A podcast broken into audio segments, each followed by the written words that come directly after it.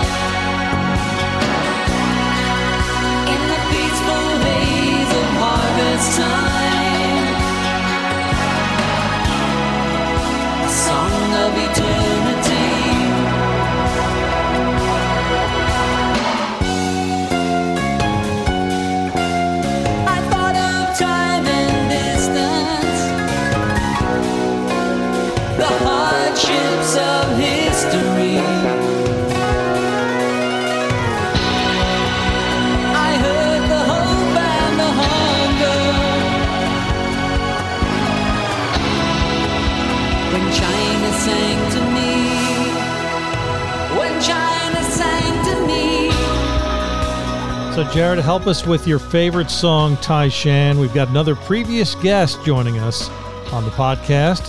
He was back with us on episode 91. If you recall, he walked coast to coast to raise money for cancer research in Neil's memory.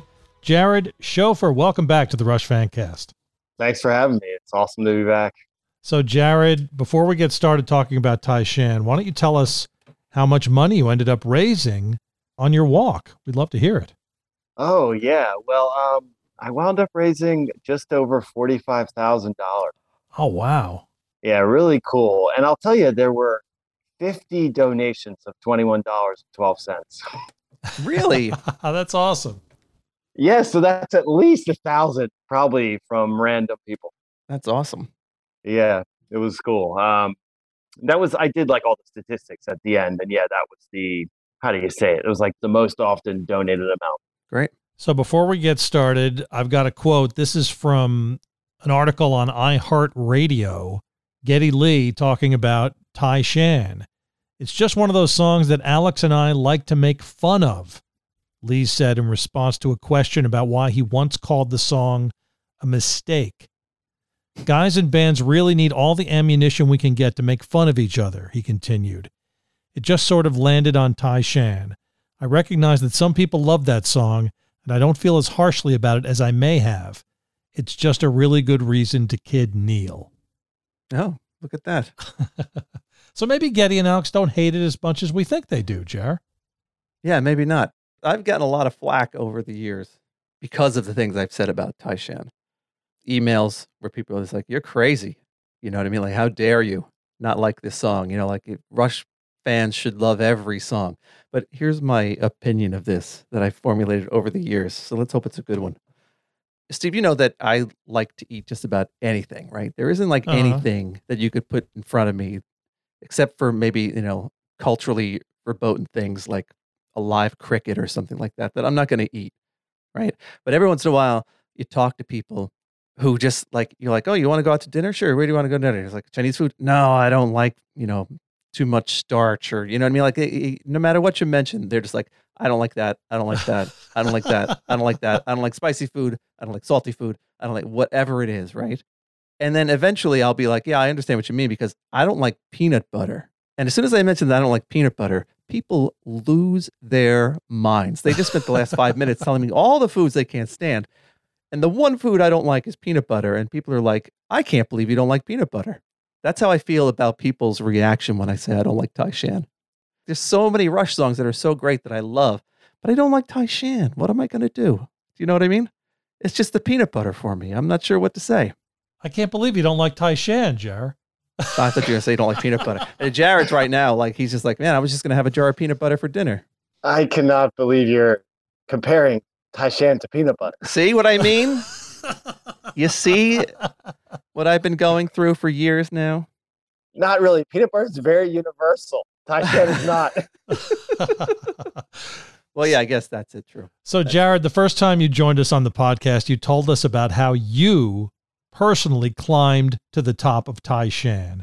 So, why don't you recount that for us in a little bit greater detail and how it relates to the lyrics of the song?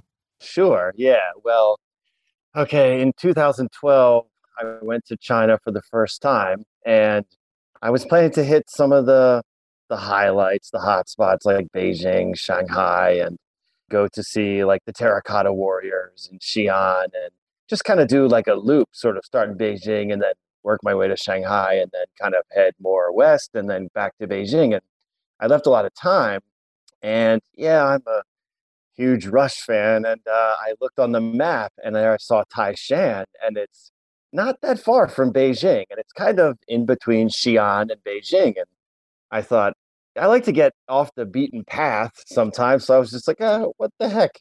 I'll give it a whirl, you know, go there and see what it's like, and see what Neil really, you know, experienced. So I, I I took a train there, and let me tell you, you do not book train travel last minute in China because if you do, you'll be standing. And so I had to take an overnight train. It was like a 10 hour train ride. And all I had was like SRO, standing room only. And oh gosh, somebody gave me their seat, but you know, I was just I fell asleep at one point just sitting, you know, and and then ultimately the morning came and at the time I did not speak any Chinese and I can speak a little now, but uh there were two train stops. Taishan like the city and then Taishan the mountain. And I had no clue which one was which, which one was coming first and luckily someone like looked at my ticket and they were like, "Oh, I'll tell you which one you want." And so I got off and I grabbed like a hotel room just like kind of slept for a while. And then a friend of mine from Beijing met me. We had some dumplings and then yeah, we set off to go climb Taishan. And uh, it's it's pretty cool. I mean, it has like it really does have around 7,000 steps and it's just steps and you just have to go up them and it's one of these cool things where you can sort of see all the steps like as you go. So you pretty much can see the entire climb, you know, as you make your way up it. So, do you have a greater appreciation, Jared, for this song having climbed to the top of the mountain? I guess the question I'm asking is if Geddy and Alex had experienced what you experienced, would they have liked the song more than they did? I think they would. Yeah, I think they would kind of get it to some degree. I mean, I don't think there's much about Taishan that sets it off from, you know, like a few other mountains in China, for example, but that just happens to be the one that Neil climbed and had that, I don't know, like spiritual experience. And yeah, I think if they made fun of Neil, he should have said, well, go climb it and then talk to me, you know, then see how you feel.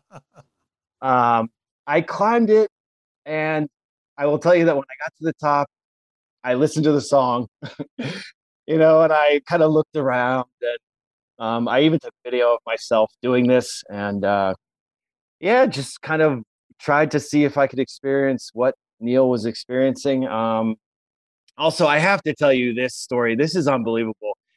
On the climb, okay, if you go to China as someone who looks like me, a lot of times people just want to take their photo with you, and that's fine. I don't mind. I love it. I think it's really fun, and like it's a good way to get to know people. And well, this kid came up to me and was like, "May I have a photo with you?" And you won't believe what he was wearing. He was wearing a hat that said "Rush" on the hat. Wow. Was it a Rush hat, or did it just have the word Rush on it? I think it was just the word Rush because it was in like a logo, but it wasn't one of like you know the 19 album logos. It was just, I mean, if I had to pick one, it kind of looked like Test for Echo, but it was red. And I couldn't believe it. And normally, what happens is they just take a photo with their camera and we move on. But I was like, no, no, no. I need one as well with you, with my camera. And so I took this photo with this kid. I just couldn't believe he stopped me and he's wearing a hat that says Rush on it. I'm just like, I can't make this stuff up. Right. Yeah, it was crazy. So, and I just sat up there for like, yeah, I don't know, 10, 15 minutes and looked to the Eastern Sea, China sang to me. We can all make the jokes, I guess. But um, I think it was just really cool to sort of think about this, you know, weird song that's just much maligned, I guess, and think about while I was doing it, like what moved Neil to want to write a song about this experience. I have to tell you, over the years, and particularly because of something I did with the people over at uh, Rush Fans for their YouTube channel, where I listened to the song like 20 times in one week for a thing called Stick It Out, I have to say, I like the song a little bit better than I used to. So there's that. Well, that's funny. I- I'm doing Stick It Out season two now. That's right. Yeah. And um, I was actually really disappointed that none of the other panelists put Tai Shan on there because I wanted to, uh, you know, I figured, oh, there's got to be someone who's going to put Tai Shan on there, but no. And um, and I watched you on it, Jerry, and yeah, um, I wouldn't say it's not like a favorite of mine, and it's probably still a bottom ten or twenty Rush song in my opinion.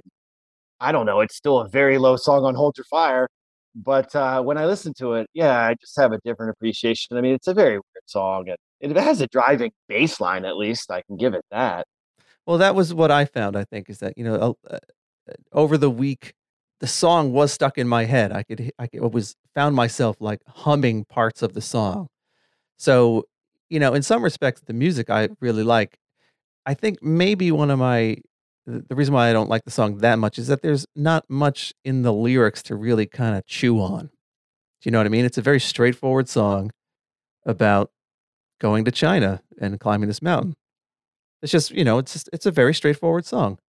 I like to, you know, work on lyrics and try to figure out what songs they're about. And I know what the song is about, so maybe that's why it doesn't hold as as much for me as other songs. Well, here's something we can chew on. We don't have to go through all the lyrics, but if you raise your hands to heaven, you will live a hundred years. Now, Jared, did you raise your hands to heaven? Number one. And do you believe that has extended your life? okay, I definitely did raise my hands to heaven.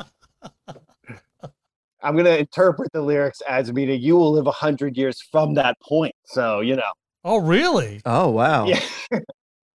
um, so I definitely did that. Uh, yeah, I guess I see what Jerry is saying. I mean, it's just it's just very narrative, right? It's a very narrative song, exactly. It's like here's what happened. Yep. Right. which is, you know, great. But I guess I guess the legend states that if you raise your hands to heaven, you will live a hundred years, right? I mean, it's a Chinese legend, right? Yeah, I mean, I looked for that, like, you know, written somewhere um, on the mountain, but I wouldn't couldn't come across it. But it is known as one of these sacred mountains. I think there's five of them, and this is known as one of them. And it's like a UNESCO World Heritage Site. I don't know if you want to pick apart more of the lyrics, Steve. The clouds were suddenly parted. For a moment, I could see the patterns of the landscape reaching to the eastern sea. I looked upon a presence spanning 40 centuries. This was a religious experience for Neil, don't you think? Okay, you picked out probably the the, the best lyrics in the song. That's a very poetic way to describe, you know, the history of a country in as, as few words as possible. You know what I mean? You go up to the top of this mountain and you could just you probably overcome, as I'm sure your word, Jared, just by the the history of where you're standing. I mean, so many people have been there before, and it probably is awe-inspiring, uh, at least a little bit. Yeah, as religious as it gets for Neil, I think we could say that. Spiritual, I guess I Mhm. would call it. Yeah. I thought of time and distance, the hardships of history. I heard the hope and the hunger when China sang to me. Hey, look, the more we talk about this, the more I like it.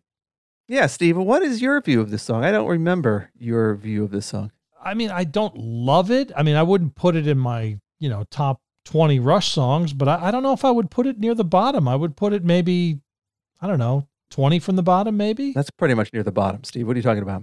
Well, it's near the bottom, but you put it in your bottom five, probably, right?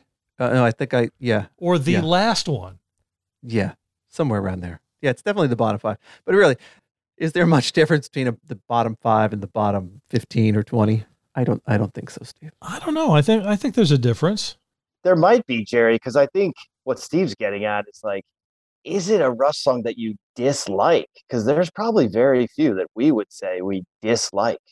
That's true. Okay. That is very true. And if it's in your bottom five, then yeah, maybe it's like, is it something that you wish was not part of their catalog?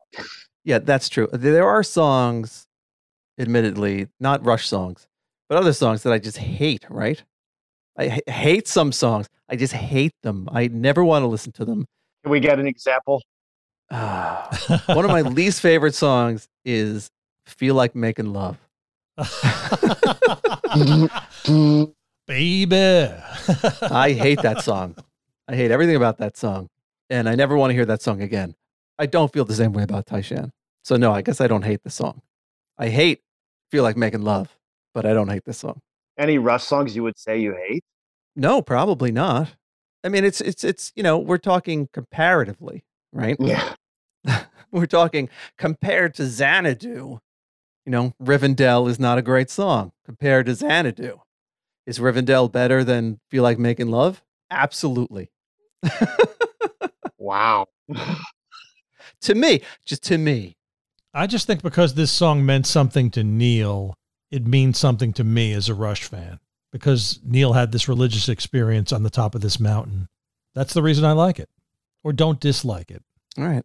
I also think there's the aspect of they really tried something different with this one. Right. And I appreciate that because that's a real component of Rush. And it didn't land. And I think I saw another interview with Geddy. I'm pretty sure it was Tai Shan. He was saying something like, talking about songs they will never play live. And he was like, if people want to see Tai Shan, then we're going to have a lot of disappointed fans. so one more thing that there's some controversy sort of around about this song is the instrumentation. Do you think it's too stereotypical Asian? I've read that in places. Do you think that's true? It seems to be. I mean, people have said that about the the Passage to Bangkok Right. little part Mhm. too. And I don't know why. That's just a tiny little riff, but or was that the point of this song? I mean, it really goes. It doubles down. It goes all in. I think so. Right. I'm not sure that that makes that that's if that's true. That's that, that it's necessarily a bad thing. I think you're right. I think it was done deliberately.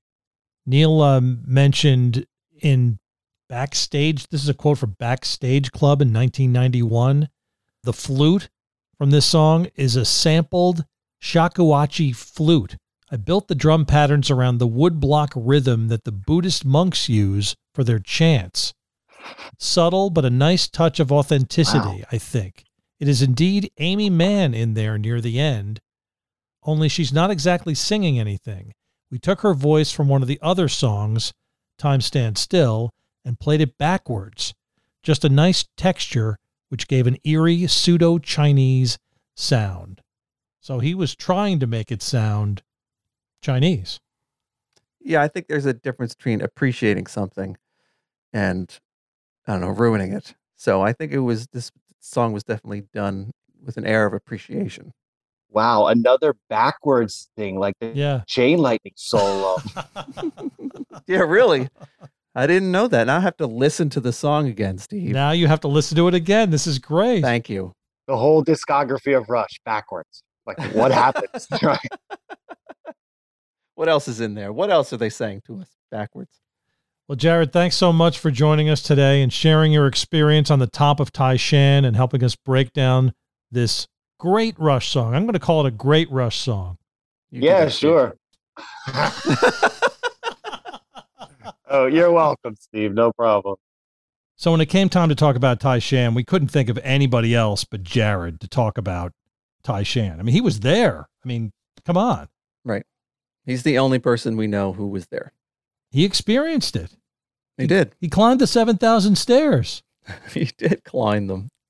It really is amazing how much physical endurance Jared has. Yeah, I was going to say he's probably climbed all of them and wasn't even winded at the top. Oh, yeah, I would be dead by the time I got to the top. the 2,000 stairs, and I'd be gasping for breath. Forget 7,000. 1,000 would do me in. 50. So, one more thing on Jared, Jared, before we wrap things up with him. Yes, He had a bone to pick with me after the episode, if you recall. I do recall. So, I think we should play that for our listeners right now. Okay. Here it is. Steve, I wanted I've been wanting to tell you this for a long time now. Uh oh. Um, when I did the walk, Uh-huh. I got fro I left Nashville, and uh, the first, it was basically the first time I was going without the stroller and just backpack, and it was a really hot day, like 95 degrees, and I finally got to this town called Carthage, Tennessee, and got to my hotel room, and I was listening to you guys' podcast, and uh, I mean, I'm joking, but like I almost sprained an ankle when I heard you say that one of the Neville brothers produced a better version of Working Man than Rush. Okay. and I've been waiting. I know it's such a long time ago,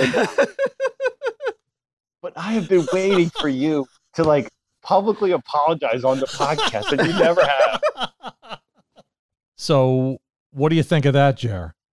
I think that is an opinion. well, he said I should apologize. Do you think I should apologize? Oh, I don't know if you should apologize, Steve. There are so many other things you should apologize for first before that. Oh man. Well, I do apologize to all the Rush fans who I may have offended. Uh, it's going to be like a half-hearted apology. This is I was just gonna say it's one of those one of those non-apology apologies. If I offended you by saying Cyril Neville's version of Working Man is better than Rush's, I apologize. How's that? right. Yeah, that's that's great. That'll satisfy everyone. Let's move on to track 10 on Hold Your Fire, Jer. It is, of course, High Water.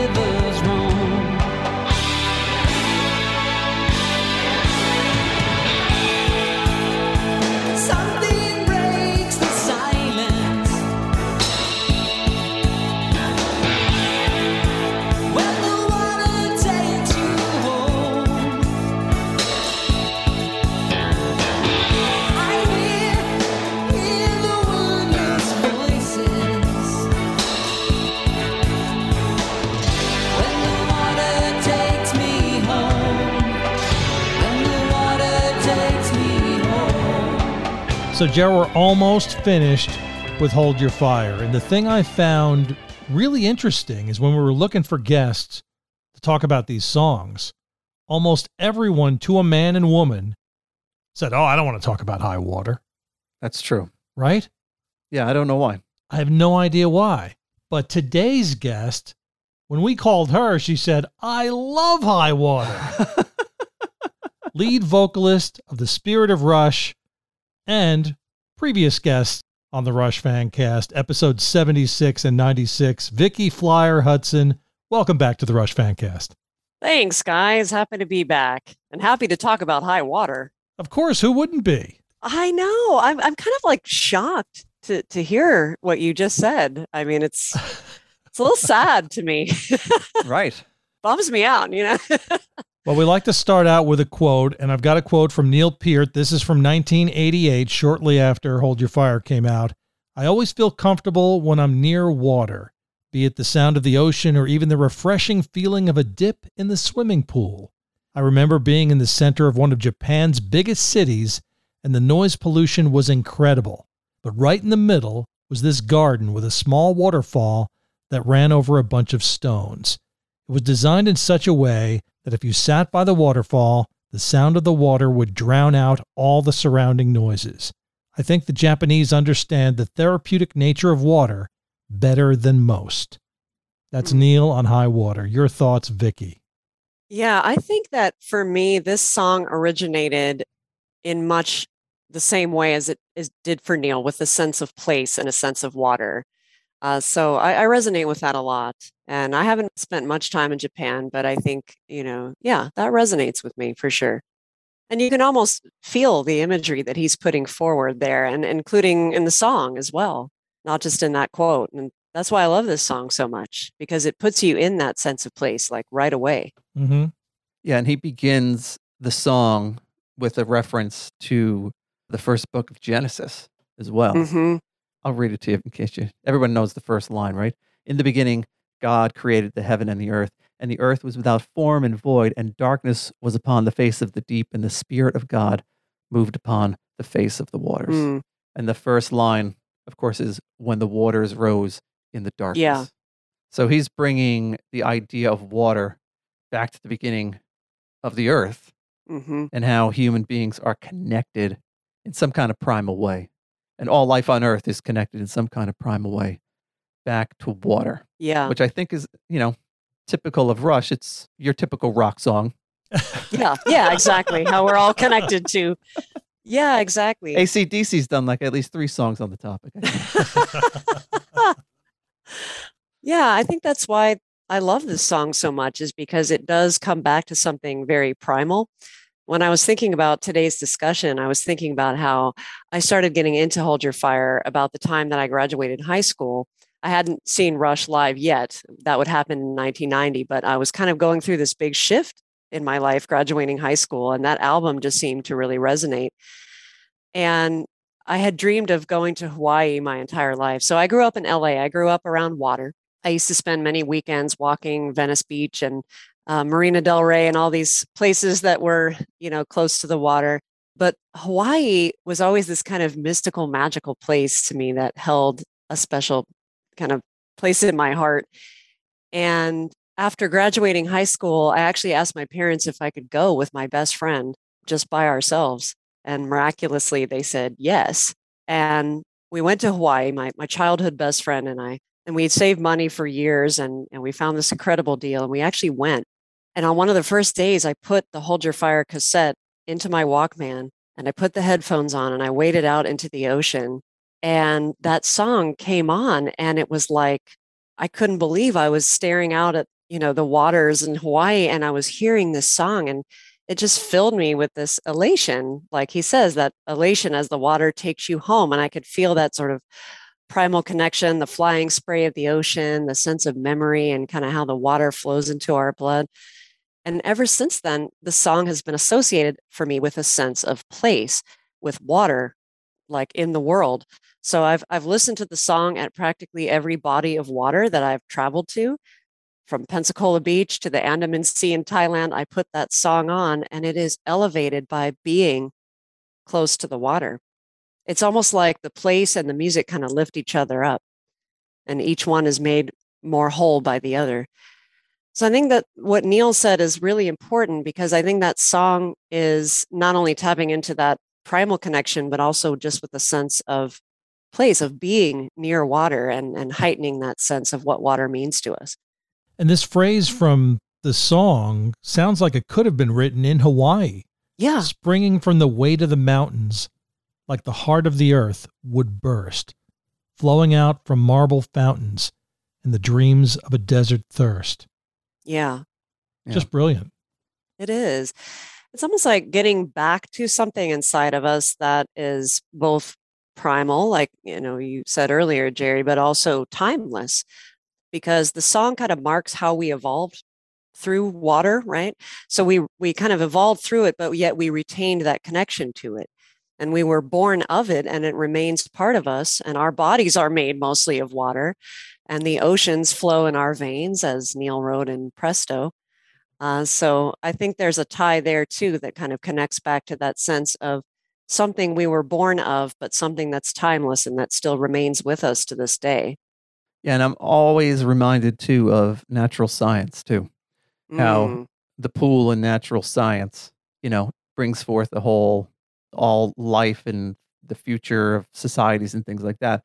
And it's basically what's happening in this song. He takes it uh, further back, I think, you know, and he's got something. One of my favorite images in the whole song is, is when something broke the surface just to see the starry dome. yeah. Yeah. I love it. And then he says, we still feel that relation yeah. when the water takes us home. And then later on, as you said, he says, we still feel that elation when the water takes us home. Yeah.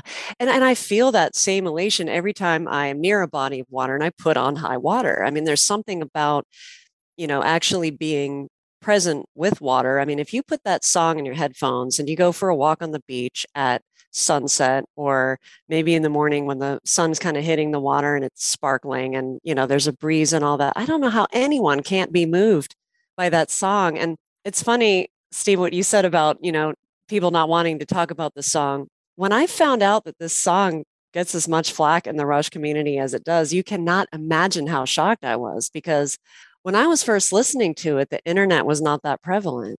So I had no idea what people thought of the song. I mean, other than some of my Rush fan friends who liked it. But when I kind of more recently heard that it was somewhat maligned in the community, I was really stunned.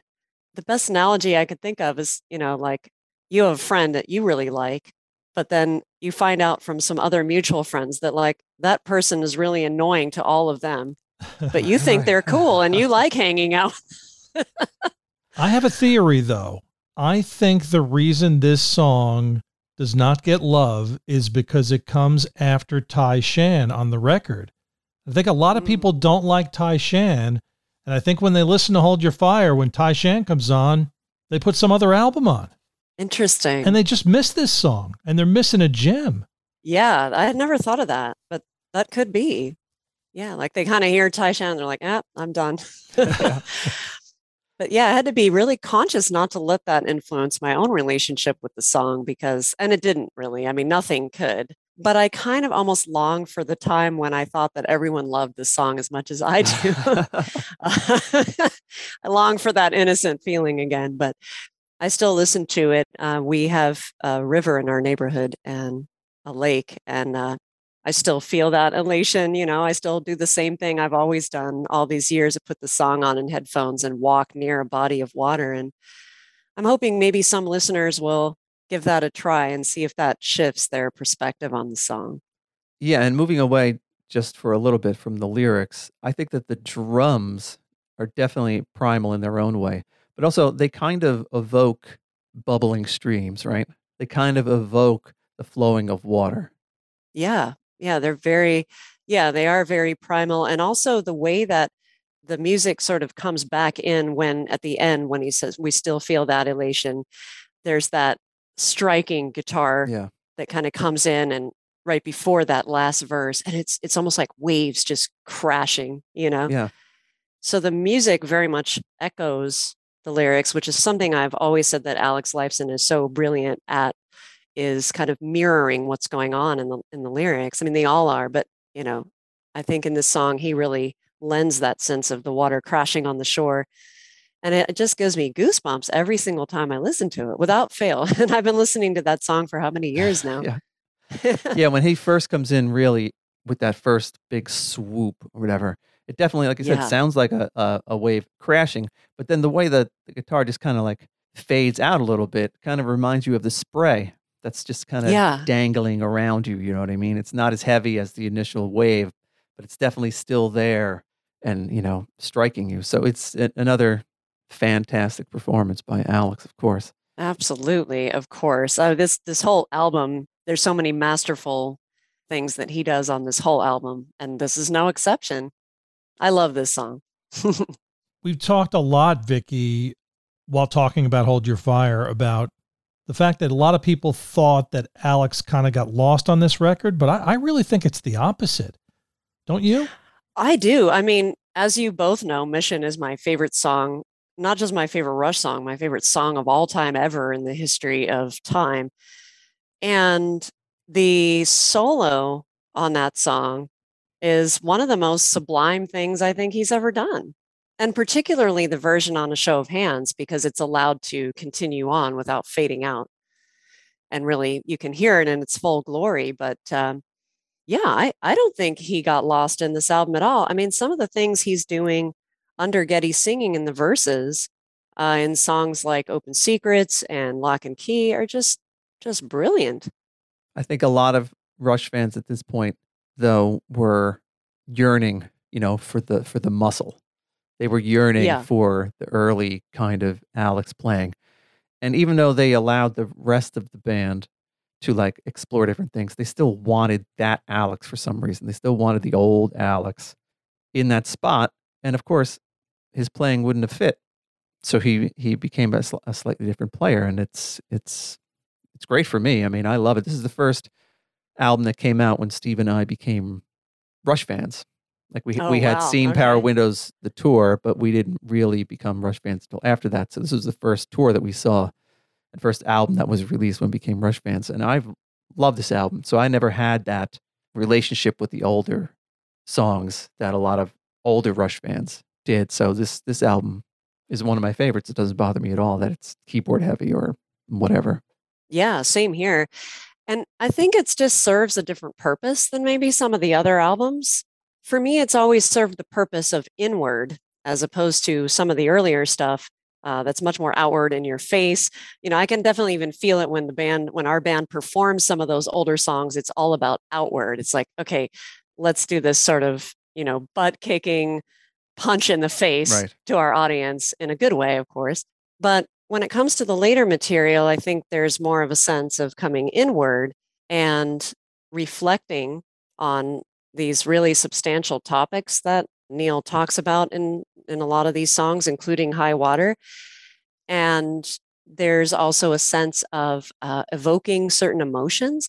So whereas the older stuff tended to evoke this really, you know, like a, yeah, this kind of punch in the face kind of emotion, like just hard rock. You know, it's great, it's amazing, and a lot of the lyrics were very substantial back then. But these songs, I think, tend to just evoke a different spectrum of emotion. Yeah. And I think we need them both, you know, to to sort of complete the Rush experience. So when I listen to Hold Your Fire or High Water, any of the songs on this album, I come more inward and uh, you know, get more goosebumps, I guess you could say, from these songs. Right. It's just a different experience. And speaking of evoking emotions, I think the most underrated part of this song is Geddy's vocals. I mean, Mm. they're so emotional, so powerful, especially in the final chorus when he says, Take me home at the end. Yeah. yeah. I mean, you just get tears in your eyes. I know. Yeah. And I do. Yeah. He he so carefully builds the song vocally from the beginning to the end. So it kind of starts out a little bit, you know, sort of softer, like when the waters rose in the darkness. Let's kind of, you know, vocally, this is a little bit tamer. And then Right. toward the end, it's just really swelling into this crescendo. And yeah, it's amazing. And the bass line, if you really if you listen carefully to the bass line in the chorus too, it's it's just fantastic. Yeah. There's so much going on. I think a lot of uh, Geddy's emotion has to do with the line in a driving rain of redemption Yeah. because water plays an important part in a lot of religions. Yes. You know, for purifying this and making this sinless and cleaning this from a spiritual point of view. yeah. So that's when they're saying, you know, when he says in a driving rain of redemption, the water takes me home. It's Yeah. almost just like I'm finally clean. My, my sins have been forgiven and I can go to the, the big home in the sky or whatever. Not that the guys in the band believe that, but it certainly is a sentiment that comes across with a line like in a driving rain of redemption. And Geddy is selling it full, you know, 100% in. Yeah. I think what really strikes me about what you just said is how, you know, um, the band is kind of known for being like non religious or whatever. But as Donna Halper has pointed out many times on the uh, Rush fans Instagram shows that she's been on with me as a guest as well sometimes, is that they were still open to learning about different philosophies and they respected people's beliefs Yeah. so you you see how these themes do emerge in some of their songs maybe more from a philosophical point of view but they're still present Yeah. and uh, she's reiterated that a number of times that you know they have always been very respectful um, as human beings to people's varying beliefs and uh, yeah you can see some of these themes coming through here even if it's not from a purely religious perspective And is there a better way to end this song and to end this album, really, with just those final words Take me home? yeah Yeah. the water takes me home there is not Well, Vicky, thank you for taking us home and helping us wrap up Hold Your Fire. We really appreciate it. thanks for having me So, Jared, these guests were so good on our Hold Your Fire episodes. I'm going to call it a 10 way tie. A 10 way tie. Yes. All the guests were great, but Vicky, as usual, she brings it. She does. And she loves high water, which many people don't. That's true. And, you know, we asked some people to do High Water and they were like, it's not my favorite song. And then when I asked Vicky, she was like, I love this song. It's my favorite song, one of my favorite songs. Yeah. Well, her favorite song is Mission. Like I said, everybody wanted to Right. talk about Mission, but she was equally excited to talk about High Water, which we are very thankful for. Yeah. So, Jared, what do you think? We did five episodes on Hold Your Fire. We talked about 10 songs. We brought back, what did we bring back? Eight guests and brought in two new guests to talk about Hold Your Fire. How do you think it went? I think it went great, Steve. I think it's a it's a good idea to revisit these albums. One of our listeners said uh, this is a new format. What do you think? Is this a new format for us? Um, it depends on how good the ideas are going forward. Well, I think it's something we, we can revisit for sure. I don't know if it's a new format, but we could certainly do it again. Oh yeah, definitely. Do you know what the third album that we did? We did our It was the debut album, was it not? no, the obviously the first two episodes we ever did were on Power Windows. The third and the fourth episodes were Hold Your Fire, and episodes five and six were Caress of Steel. Oh, Caress of Steel. So if we were going to do this again, the next one would be Caress of Steel. Wow. That's interesting. Email us at therushcast at gmail.com. Let us know what you think we should do next. Should we have guests back to talk about Caress of Steel? Let us know. What do you think, Jar? I definitely think we have to have a guest on. We already talked about it for 40 minutes on our own. We need somebody else, some other insights into the song. How about Mark Irwin? He would do it. Yeah, he probably would. I think he would. He'd talk about the whole album probably. he knows more about Caress of Steel than you and me put together. That's for sure.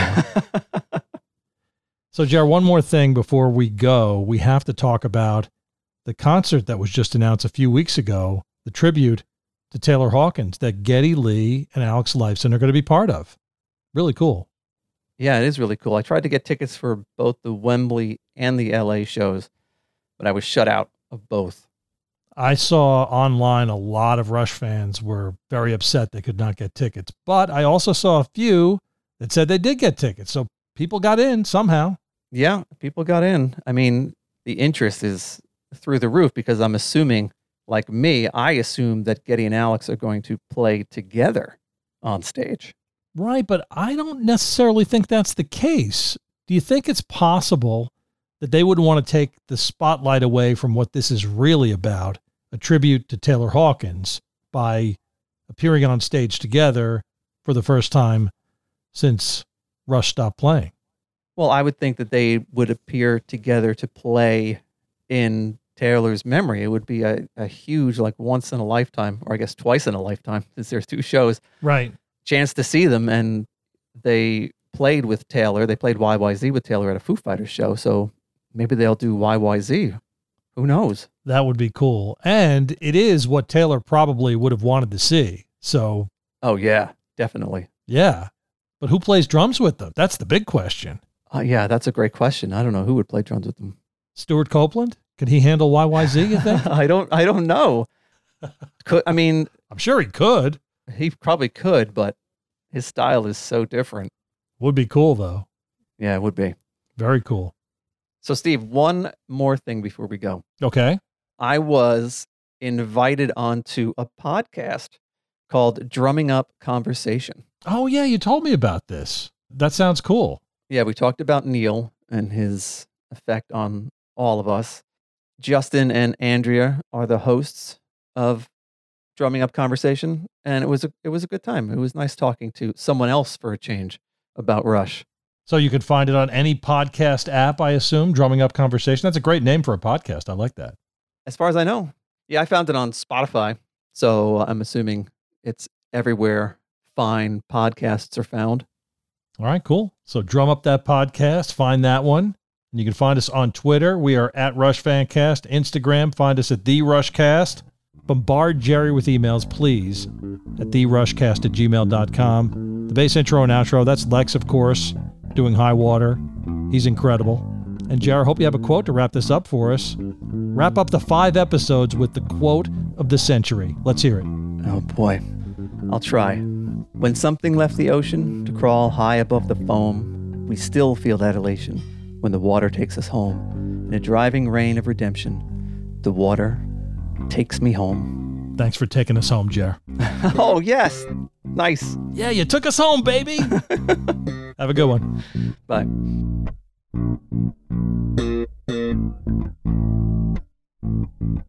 Thank you.